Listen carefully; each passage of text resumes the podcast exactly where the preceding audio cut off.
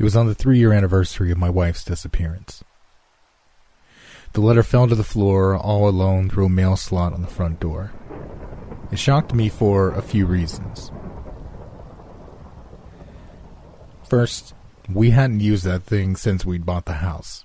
Never really saw a point. Most of what we got in the mail was supplies for our pottery business, which came in large, awkward boxes.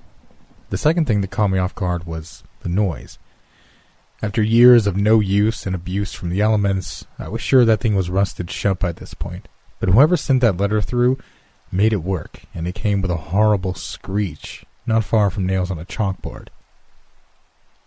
I'd been in the kitchen and was in no rush to see anyone, so I brushed it off and focused my attention on the cupcake on the counter. Not only had it been three years since Jasmine's abduction, it was also her birthday, and the day before Halloween. Yeah, October was proving to be an incredibly difficult month for me as of late. What used to be a month filled with cheer and fun dates with Jazz quickly turned into an ill reminder that life can take away what you love the most at any moment.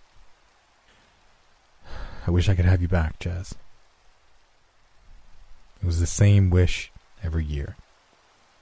Technically, it should have been Jazz making the wish, but seeing as she wasn't here, I didn't think she'd mind.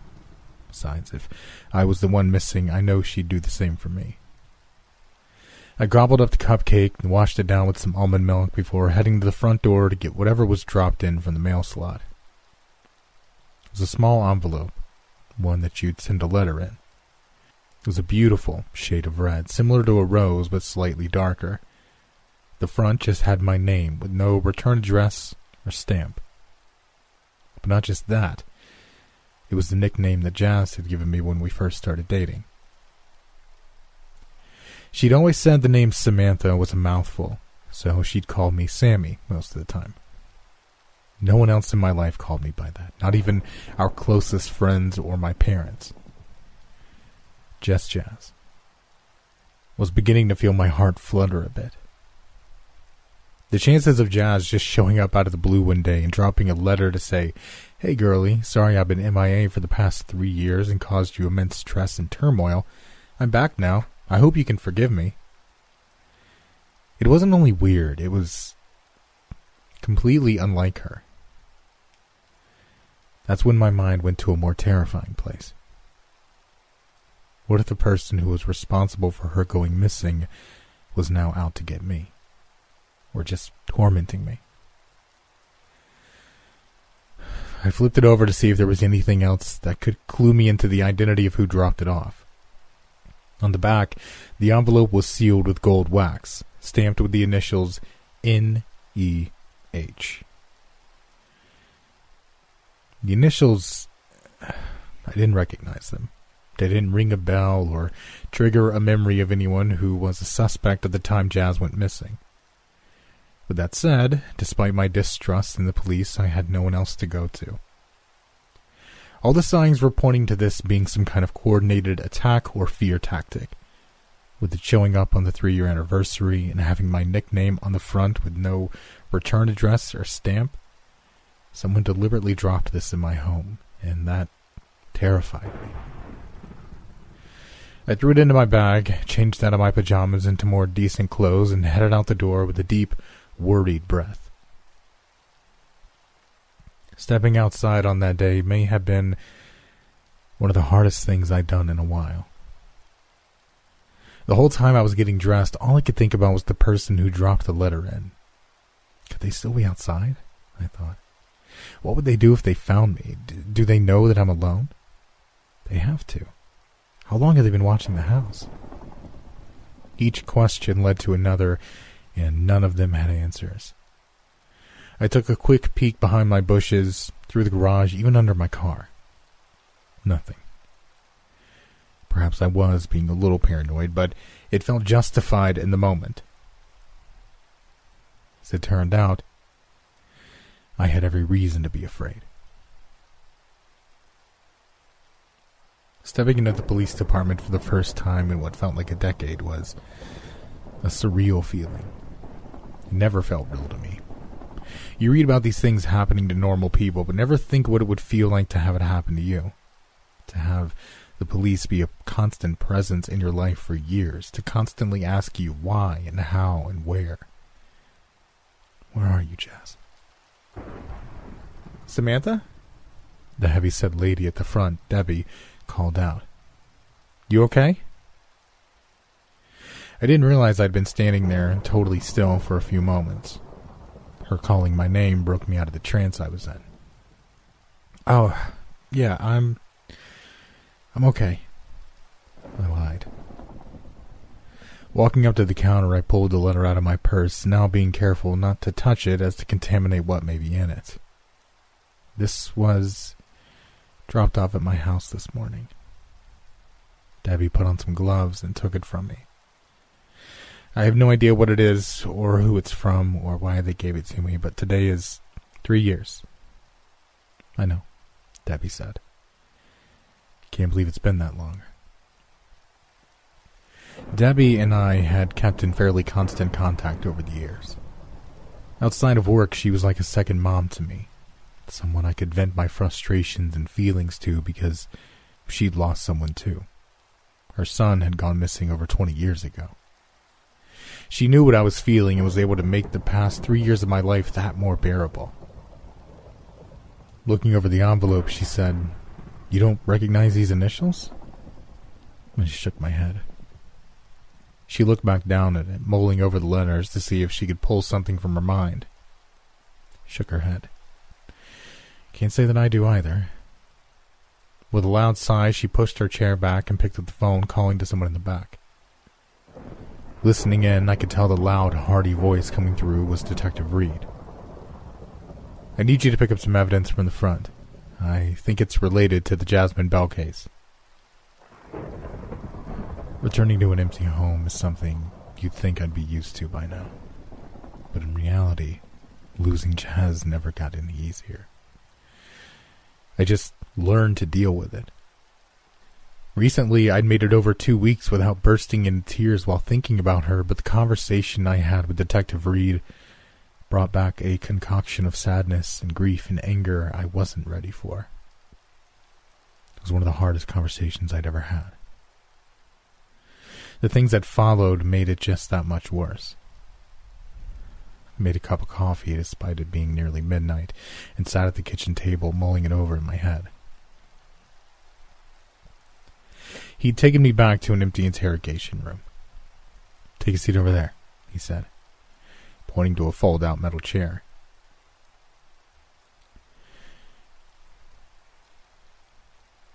It squeaked as I sat, and I wasn't sure if the craftsmanship would hold up Detective Reed. He was a bigger fellow. He sat across from me, the chair calling out for mercy in a similar way mine did. He placed Jazz's file on the table, followed by the letter I'd given them that morning. Opening it up carefully with letter opener, Detective Reed reached in and pulled out the letter and began reading it aloud. For Miss Samantha Derby, the letter began. It is my pleasure to inform you that the search for Miss Jasmine Bell can be called off. I perked up at that sentence, but Detective Reed held his hand up, reminding me that this could just be a horrible joke. He continued reading. Jasmine Bell is safe and can be found at North Crescent Street. The house number is 1458. At that, I shot up from my chair. We have to go there, now. What if she's alive? What if she's being tortured? The words fell from my mouth a little easier than I was expecting. I suppose I just wanted to put a fire under Detective Reed's ass, and it seemed to work. He told me to hold on a minute while he went and spoke to his supervisor and did some digging into the address. When he came back, my body was vibrating. I couldn't quite tell what I was feeling. There was excitement, there was fear. There was trepidation. What if this was too good to be true? I thought. The look on his face when he came back told me it most likely was. He tossed Jazz's file to the table, and with just barely going over a whisper, he said, 1458 North Crescent is an empty lot. Has been since before Jazz went missing. If this letter is telling the truth of her being there, then I didn't let him finish before I had my head resting on the table, crying my eyes, calling out, Please, please let her be safe. I don't want to be alone anymore. Detective Reed tried to console me, brought me water, led me through some breathing exercises, and brought my heart rate down to a less dangerous level. What happened next is mostly a blur. I stayed at the police station while Detective Reed and two officers drove down to the empty lot. There were no records of an owner, so searching it wouldn't be a problem. Me they checked miles out into the woods and even used a ground penetrating radar to run the perimeter of the property in case the worst happened. In case Jazz had been killed and buried. I'd prepared for the worst for the three hours that they were gone.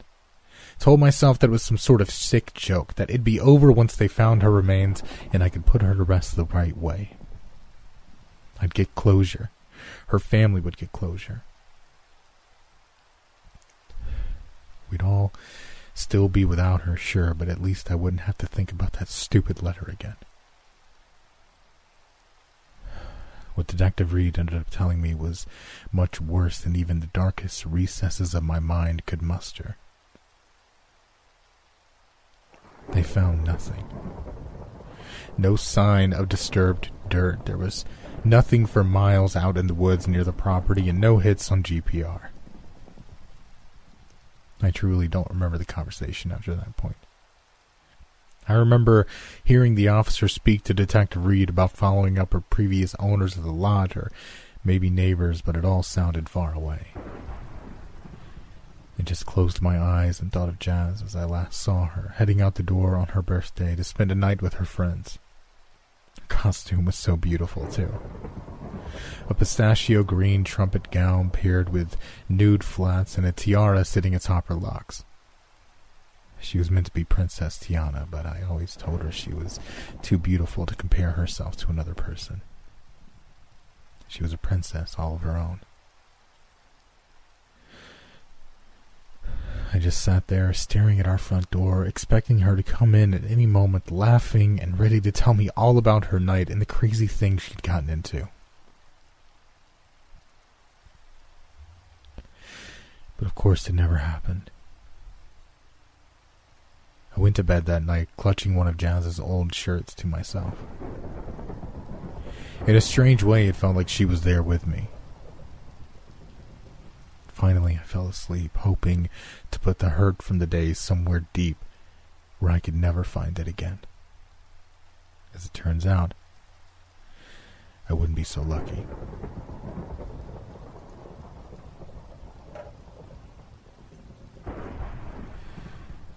The sound of the mail slot woke me up. It was a wretched sound in every sense of the word, and I found myself saying, You're just dreaming. Just wake up. Wake up. But I knew I was already awake as much as I didn't want to be. Pulling myself to my feet, I tried to clear my head. Maybe it was just a note from Detective Reed. Maybe it was another update about Jazz's case. Stepping into the mudroom, I found myself to be a victim of wishful thinking. On the floor, just a few inches from the door, sat a red envelope, the same shade and size of the one I'd received before. I wanted to cry, but my body had nothing left to give.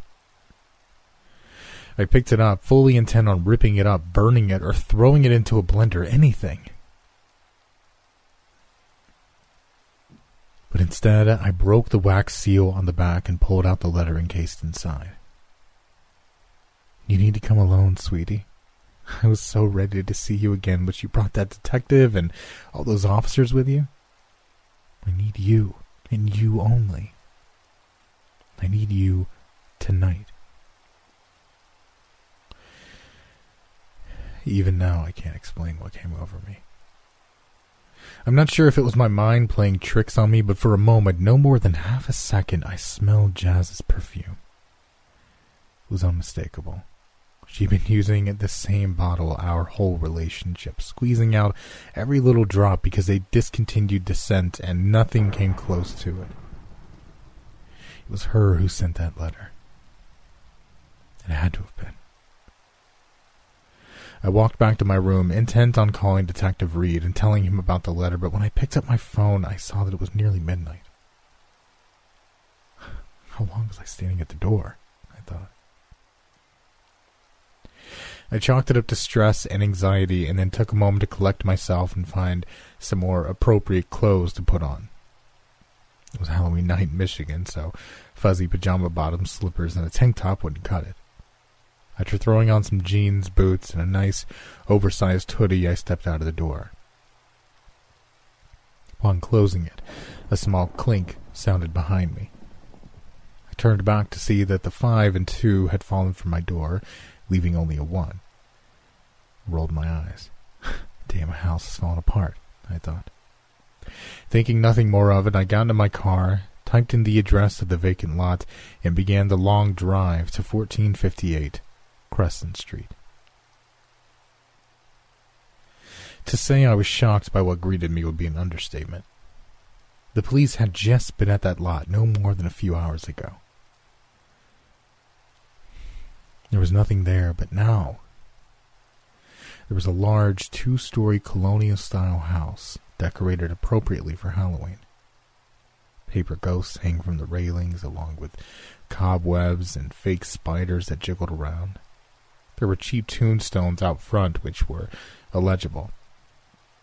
All across the gutters of the house were orange pumpkin lights blinking on and off, bathing the yard in an unsettling orange glow that, despite being a warm color, gave off nothing more than a coldness I can't quite describe. The whole scene, although very cheesy, gave me an incredible sense of unease. Why was this here? More importantly, how was this here? Like I said, this had been an empty lot just a few hours ago. There was no way an entire attraction to this magnitude was constructed in a matter of hours. I checked my GPS nearly five times to make sure I was in the right place, and I was. My train of thought was broken by a sound. A sound I couldn't make out until I finally made my way to the porch of the house. The sound was coming from a man on the porch that had been bound to an old rocking chair and gagged. He looked sweaty despite the cold October air, and a stream of blood was rolling down the side of his head. His eyes were wide and crazy as he tried to scream out, his voice muffled. Leave! Leave now and don't come back! Although I couldn't hear the words leave his mouth on account of the gag, and hoarse sounding voice made itself known in my head. Or was it behind me? I couldn't tell. I looked around for some other actor or a speaker system, but found nothing of the sort. Pretty cool trick, I thought. With that, I almost involuntarily opened the front door to the house. Was a little rattled by the man on the porch, but Jazz and I had been to numerous haunted attractions all over the U.S., so I was certain this would be a walk in the park.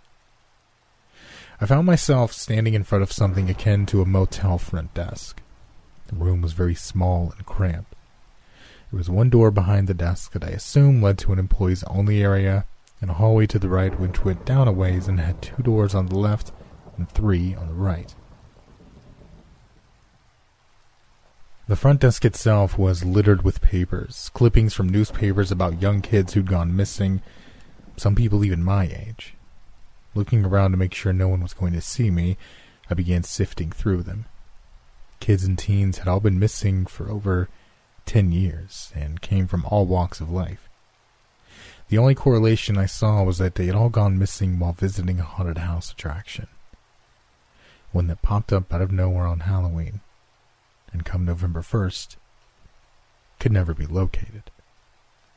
The only correlation I saw was that they'd all gone missing while visiting a haunted house attraction, one that popped up out of nowhere on Halloween, and come November 1st, could never be located. The dedication to the craft was impressive. Whatever company or group put this together must have had it down to a science. Interesting to see where this went, and to see if I could still somehow find Jazz in here, I rang the bell at the front desk and called out. Hello? Is someone here? I'd like a room for the night. Moments later, I heard a doorknob turn and a door off in the hallway creak open. This has to be the beginning, I thought. The beginning of the attraction. It was clever, I'd give them that. Stepping into the hallway, I saw the last door on the right had been pulled open. Of course, that had to be the last door. Long hallways and I didn't get along so well, so making my way down, walking past all the other doors, was more unsettling than the actor on the front porch. As I passed each door, I expected a deranged scientist or a possessed doll to jump out and chase me to the end of the hall, but that didn't happen. I made it to the door and pulled it open the rest of the way, revealing the room inside. It was surprisingly well lit for a haunted house and looked empty. The walls were caked in some kind of brown yellow goo that made the whole room look wet. An odor emanated from the room nearly made me vomit. It was a mixture of a few specific smells soil, animal feces, mold, and bile. Floors were hardwoods, but they were splintered, broken, and had numerous nails poking out from every angle. I patted myself on the back for wearing my Doc Martens and not opting for the Converse instead. Against all better judgment, I stepped inside and the door came slamming behind me. Despite my usually being reserved in these situations, I found myself immediately trying the door, only to find that it had been locked from the other side. Something about this place felt different than any other haunted attraction I'd been to, and that feeling of dread only grew as I turned back around and saw a chair sitting in the middle of the room. My heart rate tightened a little more. Under the chair was a small note, and it read, Take a seat. I discarded the note and followed the command on it. And I used the word command because I saw no other way out of there. There was only one door in the room, the one I'd come through, and it was locked tight. So I did what the note said and took a seat. The chair squeaked in protest, but once I was settled, the room fell silent again for a moment until a new noise started. Describing the noise would be damn near impossible, but if I had to use a single word, it would be alive. I can't think of a better way to explain it other than the noise coming from underneath me, under the cracked and splintering floorboards, was alive.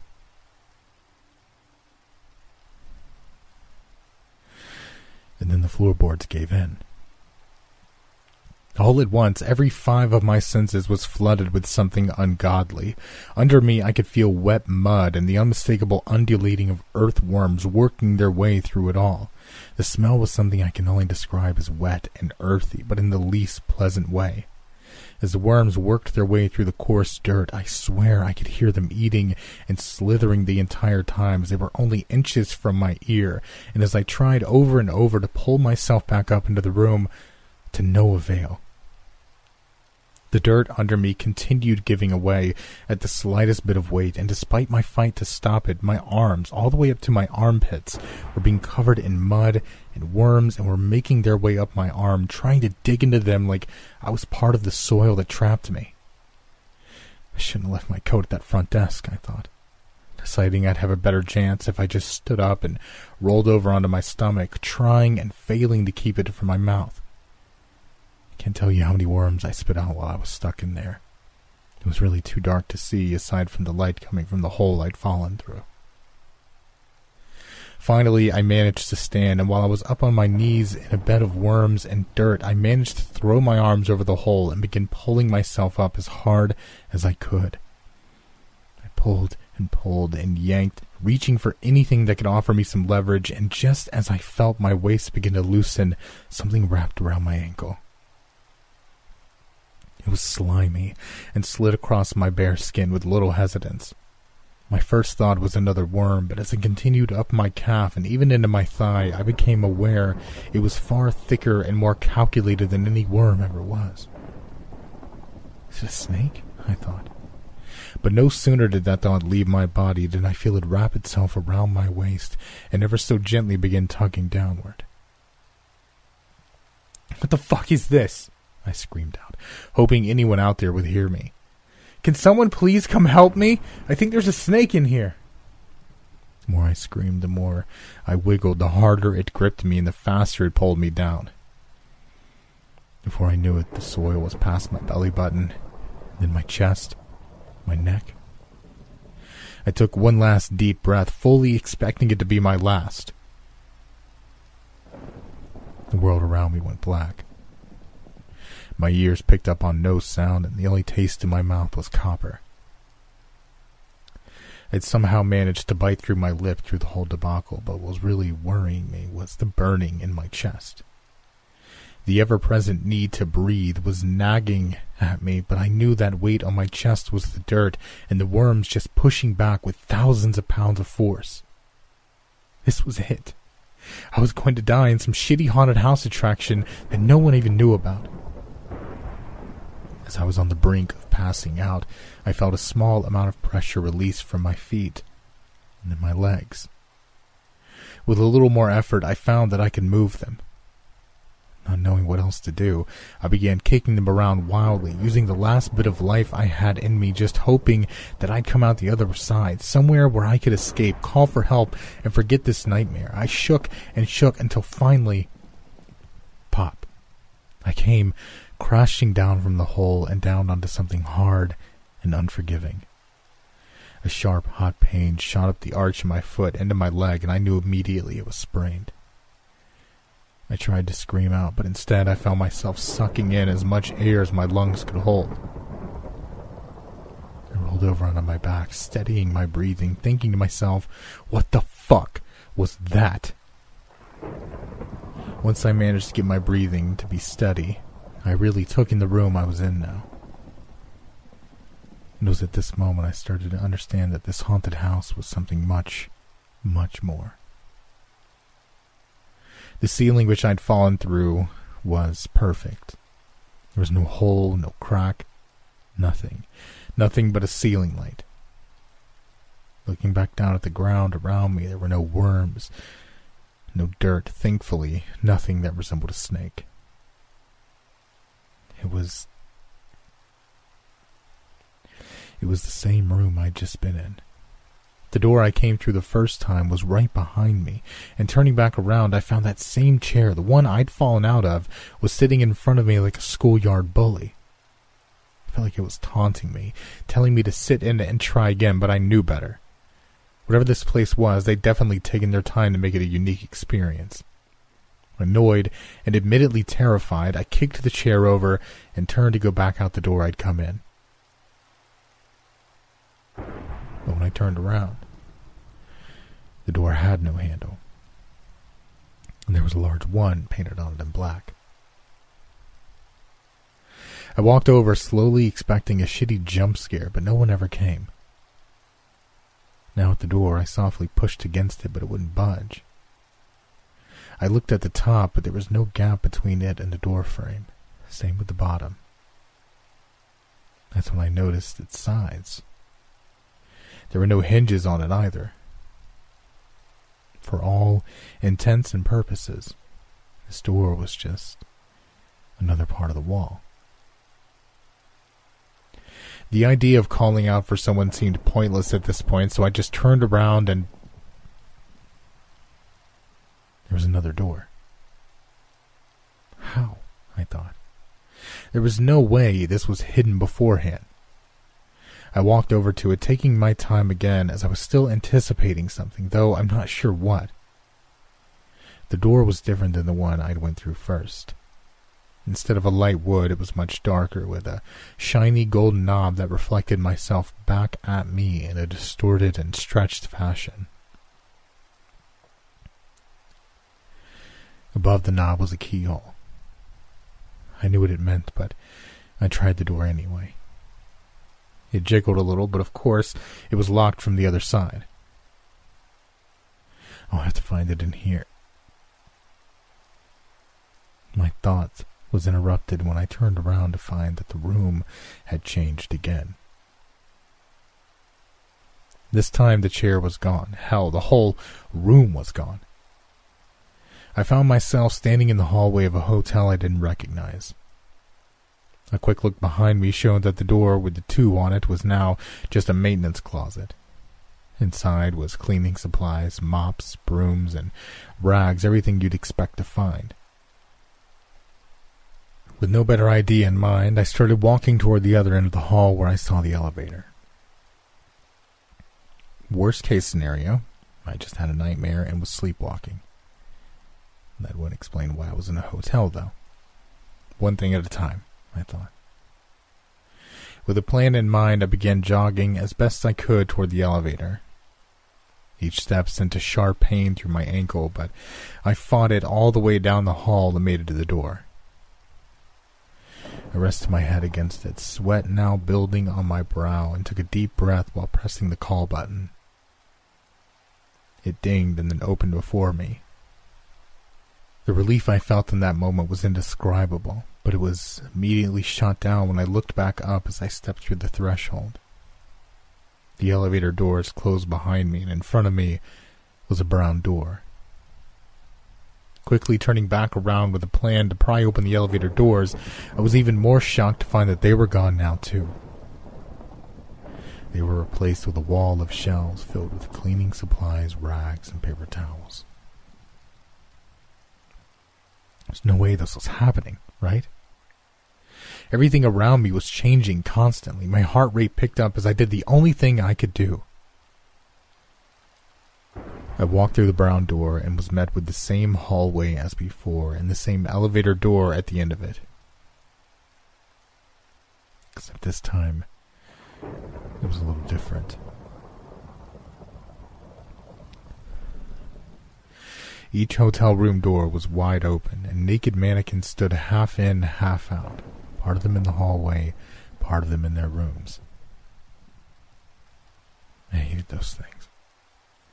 They seemed to follow you everywhere you went while you were shopping, but now I noticed they were following me. Taking my time to make it through the hallway, I heard the squeaking of plastic on plastic as the heads turned to follow me as I went. The bodies never moved, just the heads. Halfway down the hall, I now noticed one of the mannequins had something hanging from their neck. A lanyard with a strange key.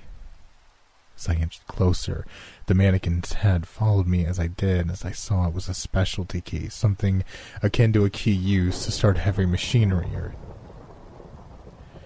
the key to an elevator that was stuck on one floor. I knew what I had to do, but everything in me was telling me not to. Hands trembling, I grabbed both sides of the lanyard, my plan to lift it over the head of the mannequin who, even without eyes, was staring deeply into my very being. As soon as a tattered brown rope that held the key left the mannequin's neck, its plastic hand shot to my forearm and gripped it tightly. I tried pulling away, certain that I could, but the grip was far too strong. I tugged and tugged on the rope, pushed the mannequin against the door frame, leading us to both fall to the floor and causing its grasp on me to finally break. I put all of my strength into the final tug, and the rope came free, bringing the mannequin's head with it. It flew into the air, landing some feet behind me. It was then I noticed all the mannequins were moving now, and they were coming straight for me. Their movements were much more rigid and less fluid than the one that held the key. It was like watching a bad stop motion animation in real life. They were jerky and harsh in their movement, and they were fast. With the elevator key in hand, I ran to the door, smashing the call button with my palm, and their footsteps grew louder behind me.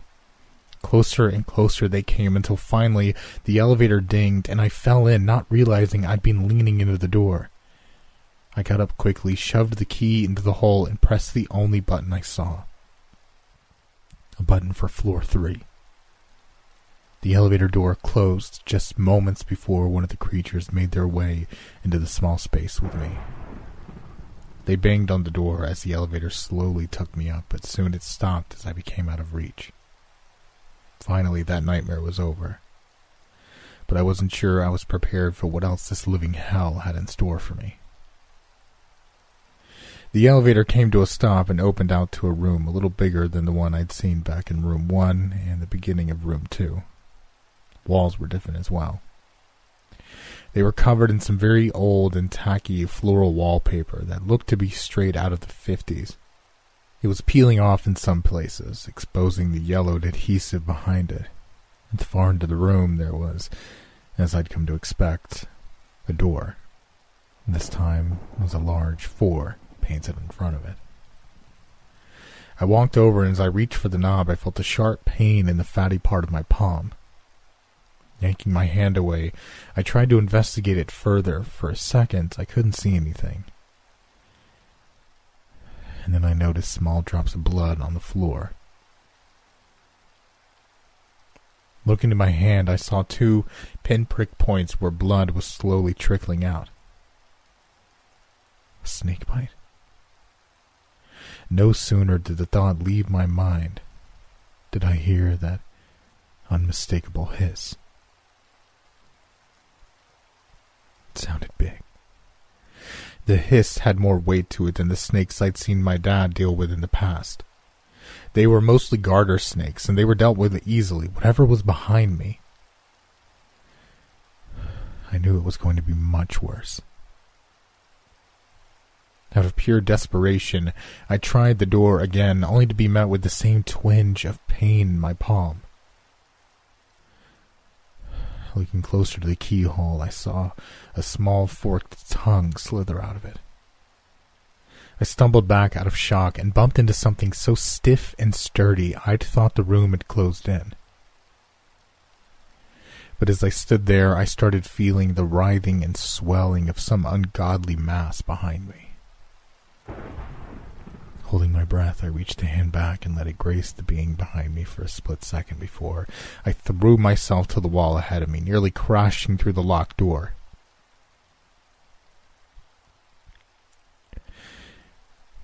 I knew what it was. I just didn't want to face it. And then Jazz came to mind. I thought about how, if I made it through this, I could maybe see her again. I could maybe hold her again.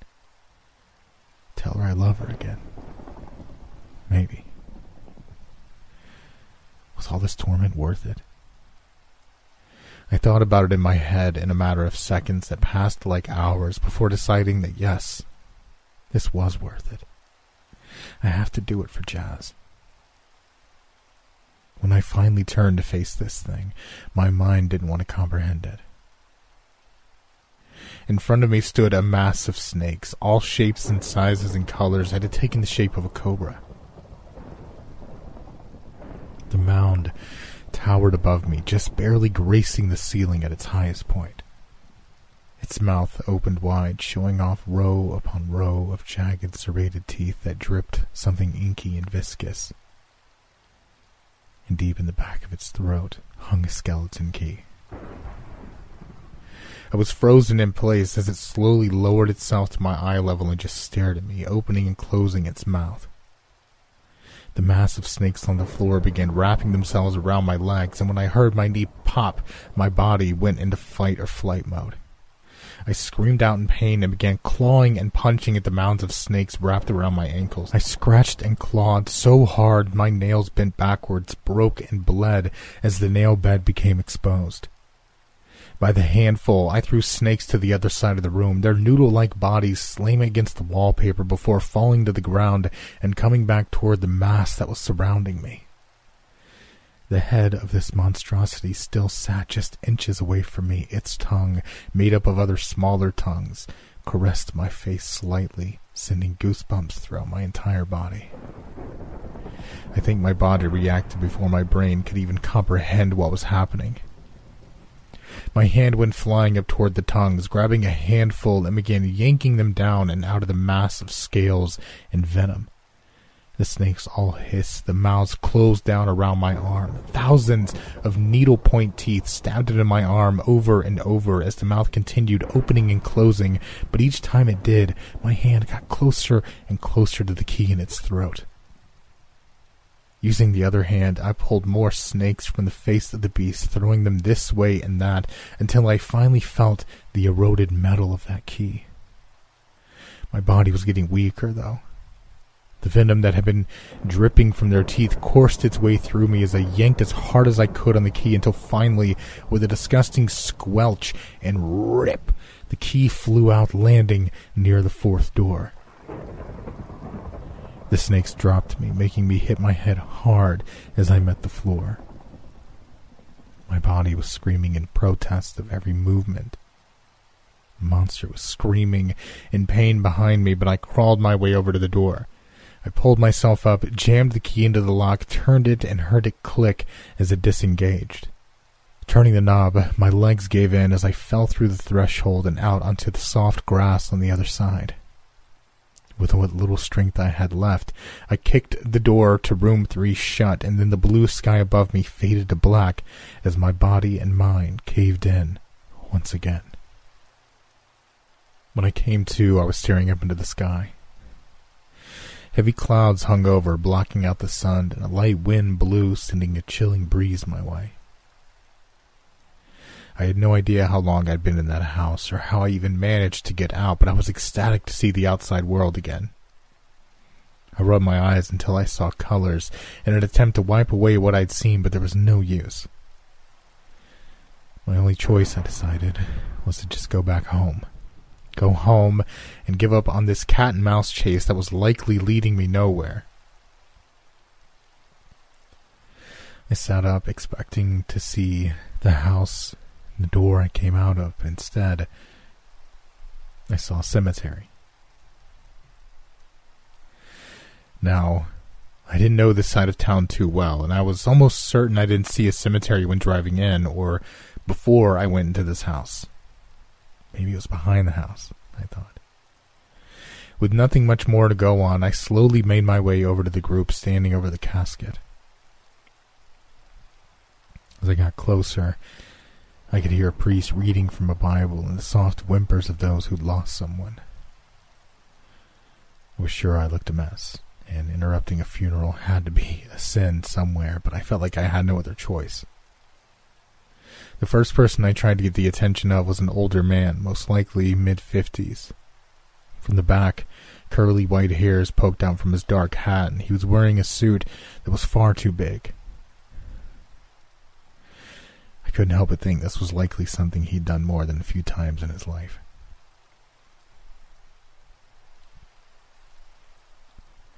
I tapped him on the shoulder. Excuse me, sir? He turned to me slowly. I was expecting kind, caring eyes, grayed with age, something not so different than what I'd come to know from my grandparents, but when he turned, this nightmare isn't over, I thought. The man's face looked like it had been contorted and stretched like silly putty. He was frowning, but it was so comically large I almost mistook it for a Halloween mask. Tears continually poured out of his eyes, which, instead of soft and comforting, were instead bloodshot and bulging out of his face. I stumbled back, nearly falling, only to be caught by someone. Looking up to see what it was, I was met with the face of a woman who wore the same grotesque frown and bulging eyes. Pushing her off to me, I got to my feet and tried to run, only to be stopped by a group that stood over a hole in the ground. Behind them, the coffin was being lowered. All at once, they began reading a verse from the Bible in a tone so void of life and inflection, it was like they were robots. They crowded around me, chanting the verse over and over. My brain couldn't take it much longer. My head was pounding, my heart rate quickened, sweat cascaded down every inch of my body until a new voice broke through. One that seemed to overpower the dozens that berated me now. It was Jazz's voice. There was no mistaking it. She screamed out to me, Get in! Get in! You have to get in! I knew what she was saying, but I hated it. I needed to see who was in that coffin, and I needed to take their place. There was no other way. With my sense of direction completely shattered, I just pushed as hard as I could in one direction. I pushed past many older men and women, some children, the priest, all of them grabbing and pulling at me with rotting, decaying hands. Hands that were missing fingernails or whole fingers at some point. With one final push, I sent a large group to the ground, and I was finally standing above the freshly dug hole in the ground. The coffin was beautifully intricate. Even with the chanting monsters behind me, I couldn't help but appreciate it.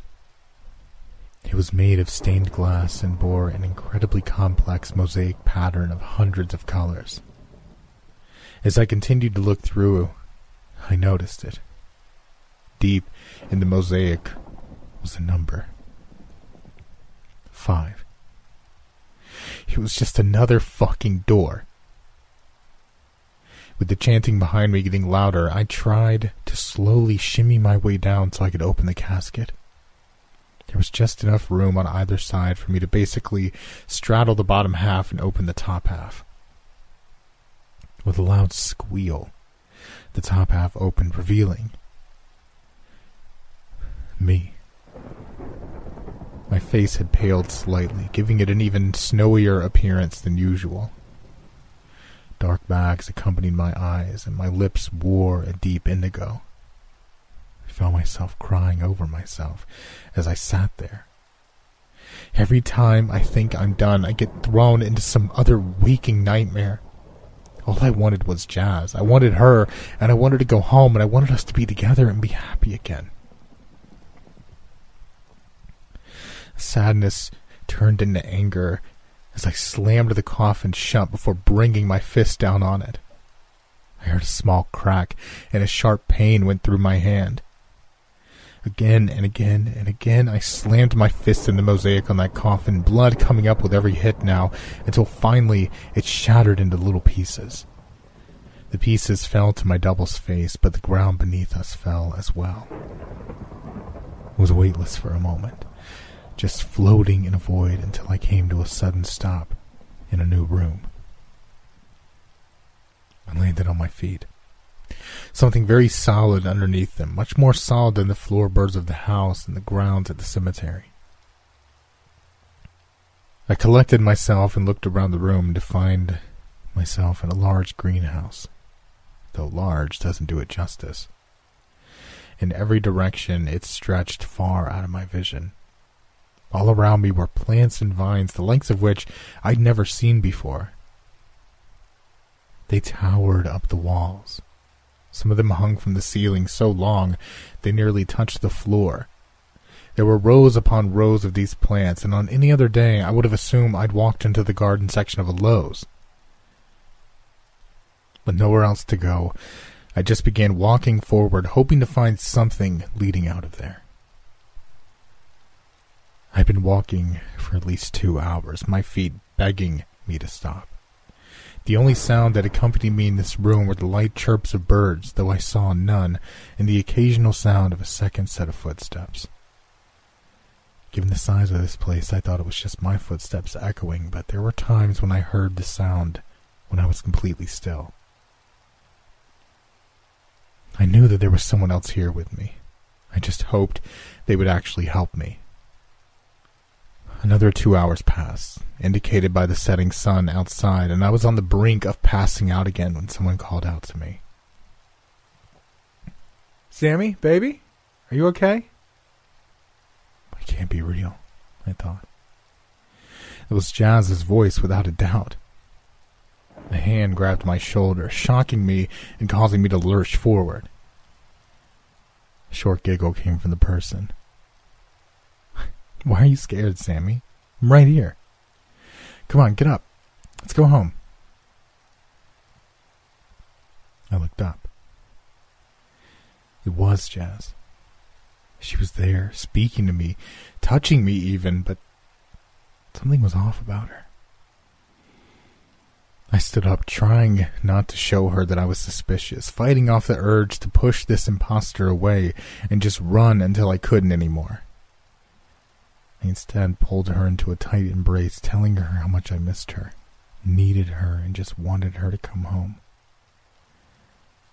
We pulled away from each other, but my hand rested at her hips and hers rested on my shoulders, the same way we'd held each other at our wedding moments before we shared our wedding kiss. I know it isn't you, I choked out. It was hard to say, but through tears I continued. This isn't jazz. It's just some fucking trick this place is pulling to try and make me lose my mind. I pulled away and started running when her eyes began welling up with tears of her own. I yelled out, I'm sorry, as I continued down the hall. I noticed now the flowers and vines were beginning to droop, become discolored, and some outright turned to ash and fell to the floor. I made it no more than ten feet before Jazz called out, Your birthmark. I froze. The one under your hair? Just above your right ear. Only I and your parents know it's there. I instinctively rubbed the spot she was talking about. I didn't know about it until you wrecked the car back in 2018. You were in the hospital for weeks. They had to shave your head to get the staples in. You almost died, Sammy. And I was there for you the whole time. I could hear her voice beginning to crack. I need you to be here for me now. I need you to come back so we can get out of here together. I couldn't help but feel guilty. Turning around, I saw her standing there, tears pouring from her eyes and falling to the floor. With every splash, the guilt piled on more and more until it was too much. I ran over to her, scooped her up in my arms, saying, I'm sorry, over and over again. I squeezed her tight until I could feel her heartbeat sinking with mine. I thought to myself, this is it. I finally have her back and we can. You stupid, stupid girl. My heart all but stopped. You're so easily fooled by emotions. You and every other human that stepped into this place. Her grip on me tightened to the point of pain. The thing is, she continued, you're far more resilient than the others who've come through. Somehow, you're not broken. We can't have that. She pulled away, and I saw her face for what it really was. The entire right side of it was covered in deep craters that pulsated in a nauseating way. Some of them went so deep I saw right through her cheek to the teeth in her mouth, which were nearly falling out from rot. I pushed her away, her right arm coming off as I did. Her entire body was decaying, and more deep holes appeared on her body, but she continued to call out. You've been here too long, Sammy, so now we have no choice. Suddenly she was behind me, grabbing my head, pulling me down to the ground. She sat on my chest, her only arm pinning my neck to the concrete floor as she leaned in to speak. Her breath was putrid, her words slurred as she spoke with only half a tongue, and drops of yellow-brown pus dripped from the holes in her eye, landing on my face and eating through me like acid. I tried screaming, but my airway was being crushed by the weight of this monster. Look into my eyes, she yelled. Look and see what Jazz saw the night she died. At that moment, I was somewhere new, somewhere I only vaguely recognized. It was Jacob's house. It was the night of Halloween. It was outside, but I could hear party music coming from the house, and I knew where I was. This was the night Jazz was killed. I was looking through her eyes. It was cold, she was shivering, and I could tell by the way everything was swaying back and forth she drank far too much. Her phone wasn't getting service, and she was desperate, so when someone dressed as a gladiator came up to her and offered her a ride home, I could see why she was so trusting.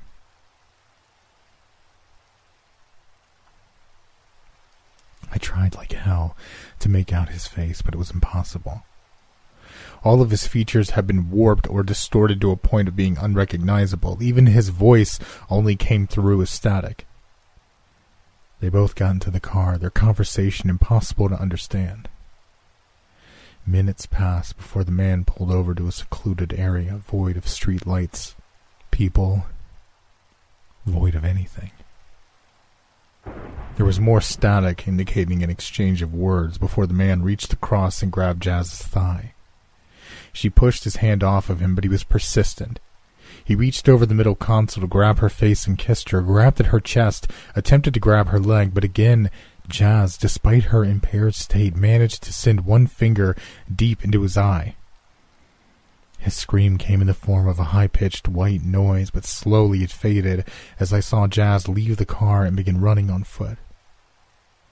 Even though I knew what was going to happen, I held out hope that she'd made it out alive. But of course she didn't. As the man brought down a knife into her back, another high pitched squeal sounded off, this time from Jazz. She fell to the ground defenseless as he climbed on top of her just to bring the knife down one, two, three, four, five more times. And I felt every single one. Suddenly I was back on the concrete floor. That weight was still on my chest and windpipe, but the person on top of me was new. Face of Jazz had been replaced with the face of a man, not much older than me. Half his face was falling off as he spoke. She deserved what she got, that fucking bitch. The fear that had been welling up inside me boiled over and transformed into anger. I took my hand from the arm pushing down my throat and did the only thing I knew to do. I shoved my thumb deep into this monster's eyes. It wailed out in pain and tried to pull away, but I held strong, sending my thumb deeper and deeper until I was sure I could feel its brain, and then went even deeper. I tried my best not to gag as pus and ichor poured from the holes of its face and eye sockets, landing on my face, burning me as it did. He writhed around on his back, grabbing at his eye that was no longer there. With one final bout of strength, I brought my foot down on his head. It crunched and squelched as brain matter, blood, and pus shot out every angle. The screaming stopped. Everything stopped. I fell to my knees, letting every bit of emotion I had in me release. I cried, I screamed, I clawed at the air, searching for anything that made sense. Looking at the end of the aisle, I saw it. There was another door, though it had no number on it. It was slightly ajar with a bright, warm light seeping in from the crack. Hesitant doesn't begin to describe my feelings in that moment, but I knew it was the only way. I pulled the door open and was bathed in a blinding light, and then. Samantha? Samantha, honey, can you hear us? Mom. Slowly, my eyes opened and the same light greeted me. I blinked a few times to try and adjust it until finally everything came into view. I was in a hospital. My parents were standing over me, now crying because I'd woken up. My entire body ached, but we shared a hug to the best of our ability before they explained everything. They'd gotten a call from the hospital saying that I'd been admitted that morning following a report of a body being seen on the ground of a vacant lot. What someone thought was a dead body was actually me. I was brought in, treated for various things broken ankle, arm, snake bites, and the strangest of all chemical burns. I hated to believe it, but everything I'd been through it was real.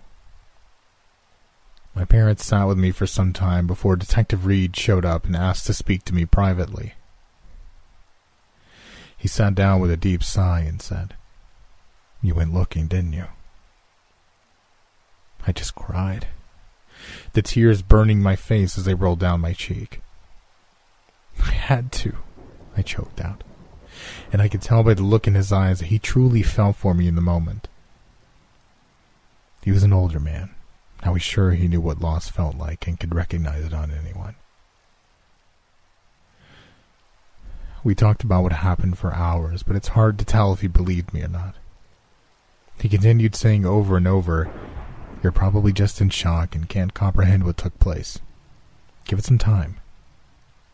He stood up to leave, and though I felt more defeated than when he'd first come in, I kept a hopeful tone when I said, I think I know who killed Jazz. Or at least I have an idea. Stopping at the door, he turned to me. Oh, what's that? It would be a guy in a gladiator costume at the party the night Jazz was killed. I, I don't know how easy it'll be getting names and things, but just trust me on this. He sighed again. You're right. It'll be difficult. I'm not sure many of those kids were sober that night, so I'm sure their memory's hazy, but I'll see what I can do. He smiled. I smiled back. I knew it was a stretch, but I still held out hope.